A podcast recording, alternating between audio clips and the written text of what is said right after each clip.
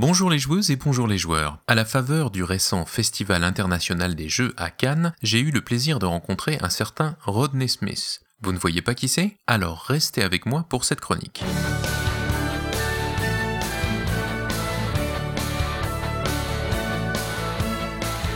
Joueur d'ailleurs.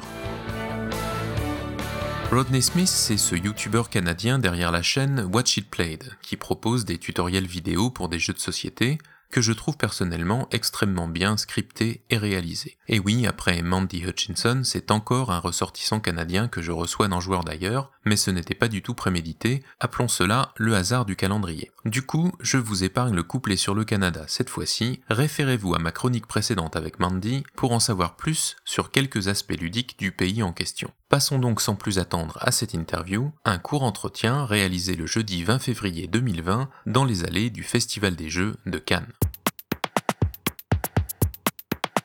Bonjour les joueuses et bonjour les joueurs, je suis au Festival international des jeux de Cannes édition 2020 et j'ai le plaisir de passer un moment avec Rodney Smith du site Watch It Played. Euh, Rodney, euh, merci de nous donner un peu de, ton temps. Pour ceux qui ne te connaîtraient pas, est-ce que tu pourrais euh, te présenter en quelques mots et nous dire ce que tu fais dans le, monde ludique?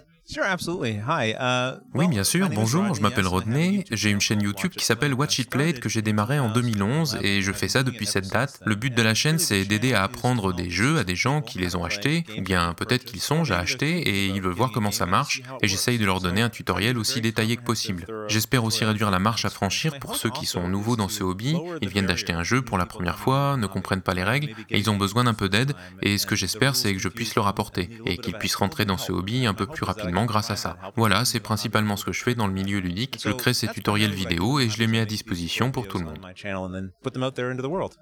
Et est-ce que donc c'est ton travail euh, à plein temps? Est-ce que tu arrives à en vivre? Oui, c'est ça. Quand j'ai commencé, ce n'était pas un travail à plein temps, évidemment, mais avec le temps, j'ai cherché des moyens de tirer un revenu de ce travail. J'ai souvent fait appel à la communauté qui suivait mon travail pour me soutenir financièrement, pour que je puisse continuer à le faire et faire de plus en plus. Et finalement, j'ai réussi à obtenir un revenu suffisant pour pouvoir le faire à plein temps. Et je me suis aussi mis à faire payer des éditeurs pour ces tutoriels. Ils ont commencé à louer mes services pour que je fasse plus de vidéos. Je dirais que ça fait à peu près 6 euh, ans, 5 ans que je fais ça à plein temps maintenant. En fait, ça fait plus longtemps que je fais ça à plein temps, mais ça fait seulement 4 ou 5 ans que je peux en vivre.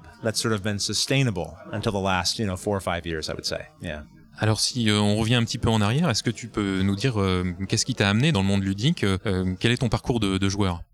well, I started pretty young. I have a, an older brother and an older sister. They're about 16 years older than I am. And my my brother was always into games, and he actually was into a number. J'ai commencé très jeune. J'ai un frère et une sœur plus âgés. Ils ont à peu près 16 ans de plus que moi. Et mon frère a toujours aimé les jeux. Il faisait des wargames par correspondance, et j'ai passé mon enfance à jouer avec lui à des jeux qu'on trouve dans les grands magasins. Mais il avait aussi des jeux un peu plus pointus que je voyais aussi un peu de temps en temps. Alors quand j'ai grandi, je me rappelle être allé dans un magasin et j'ai trouvé ce catalogue dans lequel il y avait plein de ces wargames. Et l'un d'eux s'appelait Empires in Arms, et ça disait que le livret de règles faisait 80 pages. J'étais très jeune à l'époque et ça m'avait carrément impressionné. Je me disais, comment un jeu peut avoir 80 pages de règles? Monopoly, il y a 4 pages de règles, Risk, c'est à peu près la même chose. Je me demandais vraiment de quoi ça avait l'air. Et plutôt que de m'effrayer, ça m'a rendu vraiment très curieux d'en savoir plus. Alors j'ai supplié mes parents de me l'acheter parce qu'à l'époque je ne pouvais pas me le payer. Je suis rentré à la maison, j'ai déplié cette carte gigantesque, j'ai déballé des centaines de jetons en carton et j'ai appris à y jouer. Avant de réaliser que je ne connaissais personne qui voudrait bien y jouer avec moi. C'était un démarrage plutôt décevant dans ce hobby, mais avec le temps, en grandissant, j'ai trouvé d'autres jeux, comme Magic l'Assemblée, ce genre de jeu. J'ai trouvé des joueurs. C'est pour ça que j'ai gardé de l'intérêt pour ce loisir. J'ai fait une longue pause pendant mes années à l'université, j'avais une jeune famille, j'étais occupé à d'autres choses, mais ça m'a toujours intéressé. Et puis un jour, j'ai trouvé le site Board Game Geek et j'ai réalisé, bon sang, il y a tous ces autres jeux dont j'ignorais l'existence et qui étaient en train de devenir de plus en plus populaires. C'est là que je suis revenu vers ce loisir avec des jeux comme Carcassonne, Horror à Arkham et plein d'autres. Et depuis lors, je suis vraiment dedans à fond.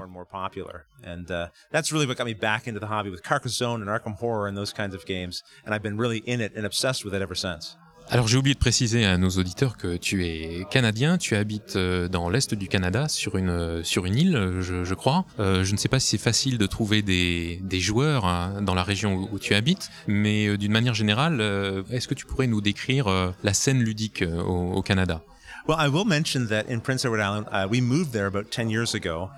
Oui, en fait, on a déménagé sur l'île du Prince-Édouard il y a dix ans. Je ne connaissais personne, je ne savais pas s'il y avait des joueurs. Il y avait une boutique de jeux, j'y suis allé évidemment, et j'ai trouvé quelques joueurs qui habitaient dans le coin, avec lesquels on a formé notre propre groupe de jeux qui a fini par attirer toujours plus de monde. Et maintenant, il y a un café-jeu sur l'île, donc je dirais que la communauté ludique là-bas grandit. Ça reste petit par rapport à d'autres endroits, évidemment.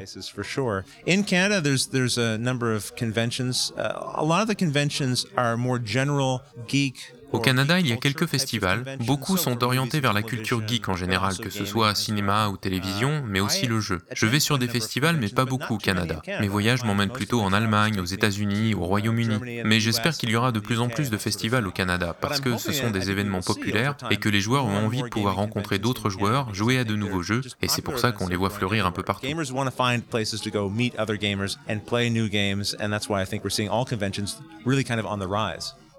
Assez récemment, tu es devenu euh, partenaire, je crois, du site euh, Board Game Geek de manière euh, officielle. Est-ce que tu peux nous en dire un petit peu plus sur ce partenariat et sur ce que ça a changé pour, pour toi et pour la chaîne Watch It Played? Absolutely. The uh, partnership with Board Game Geek, which has been going on now for almost two years, has been really good. Oui, absolument. Ce partenariat avec Board Game Geek existe depuis à peu près deux ans et ça se passe vraiment très bien. Je savais qu'à un moment donné, je voudrais avoir un partenaire pour ma chaîne, mais j'avais du mal à trouver le bon candidat parce que dans mes vidéos, j'essaie de ne pas donner mon avis et de favoriser tel ou tel type de jeu. Si je m'associe à un éditeur ou un distributeur, ils voudraient que je présente leur propre jeu et je veux vraiment garder le contrôle des jeux que je présente et que je partage. Je veux que ce soit des choses qui m'intéressent moi.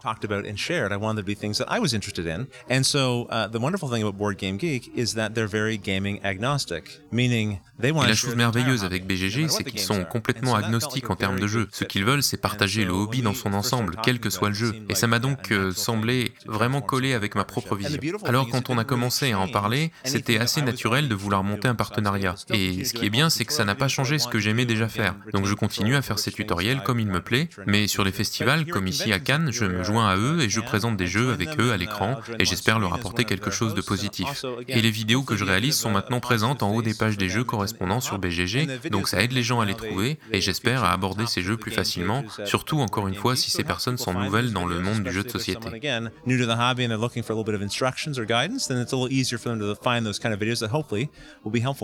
Alors tu voyages donc un peu plus, un peu plus souvent dernièrement, j'ai l'impression, euh, pour couvrir euh, bah, des, festivals et des, conventions avec euh, Board Game Geek. Qu'est-ce que tu as remarqué comme différence principale entre la scène ludique nord-américaine et la scène ludique euh, européenne? Sure. Well, there's certainly I would say there are certainly some differences, and there's also some interesting similarities as well. I remember the first time I came to Germany. Uh, oui, il y a des différences, c'est sûr, mais il y a d'intéressantes ressemblances aussi. Je me souviens la première fois que je suis allé en Allemagne. Je voyais ce pays comme le berceau de ces jeux européens qui avaient changé le paysage ludique en Amérique du Nord. Alors quand je suis arrivé en Allemagne, je m'attendais presque à voir tout le monde se promener avec un jeu sous le bras. C'est la patrie du jeu de société.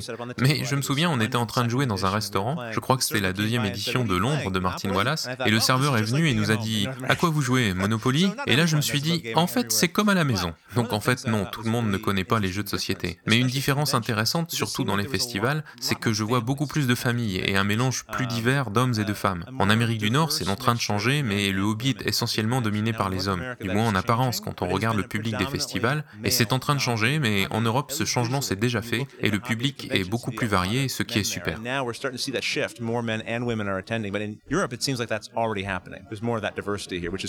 Merci beaucoup Rodney. J'ai une dernière question, ma question fil rouge. Euh, je voudrais que tu nous parles d'un jeu ou d'un moment d'un jeu qui t'a marqué euh, particulièrement et que tu nous dises pourquoi.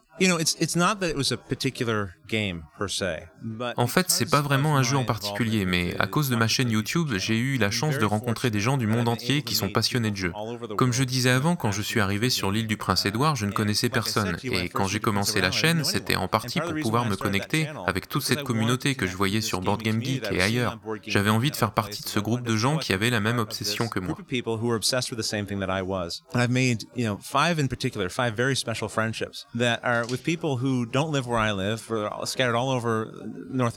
Et j'ai noué cinq amitiés en particulier avec des gens qui habitent un peu partout en Amérique du Nord, et grâce aux conventions, on se voit parfois quatre ou cinq fois par an, on se déplace parfois pour des anniversaires, des choses comme ça. Alors, c'est pas vraiment qu'il y a un jeu en particulier qui est tellement mémorable, mais l'an dernier, à BGGCon, on était tous les six au même endroit, à partager des chambres dans le même hôtel, à jouer ensemble au même jeu, et c'était vraiment un moment merveilleux et plein de sens pour moi, d'avoir ce lien privilégié avec ces personnes et d'être tous ensemble dans la même pièce. Et ça paraît impossible, comment aurait-on pu se rencontrer s'il n'y avait pas eu le jeu de société? On se parle tous les jours sur le net, on est très proches, et ce serait complètement impossible sans les jeux. On n'aurait eu aucune chance de se rencontrer sans les jeux de société. Et on s'entend comme larron en foire, on est très proches, et je crois que c'est ce qui est spécial à propos de ce hobby, c'est jamais un jeu en particulier, ce sont les expériences qu'on partage et dont on se souviendra toute notre vie, en tout cas dont moi je me souviendrai toute ma vie.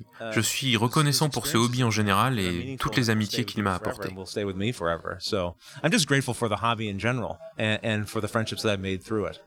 Eh bien, je pense que c'est une très belle réponse pour euh, conclure cette interview. Merci encore, euh, Rodney, nous avoir euh, donné un peu de ton temps. Et puis, puisque nous sommes à Cannes, très bon salon.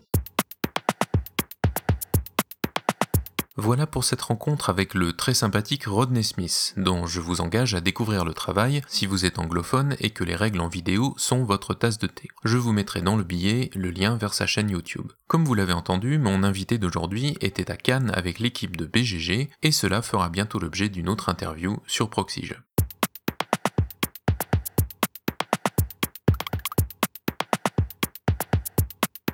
Que serait cette chronique sans un petit mot du jour?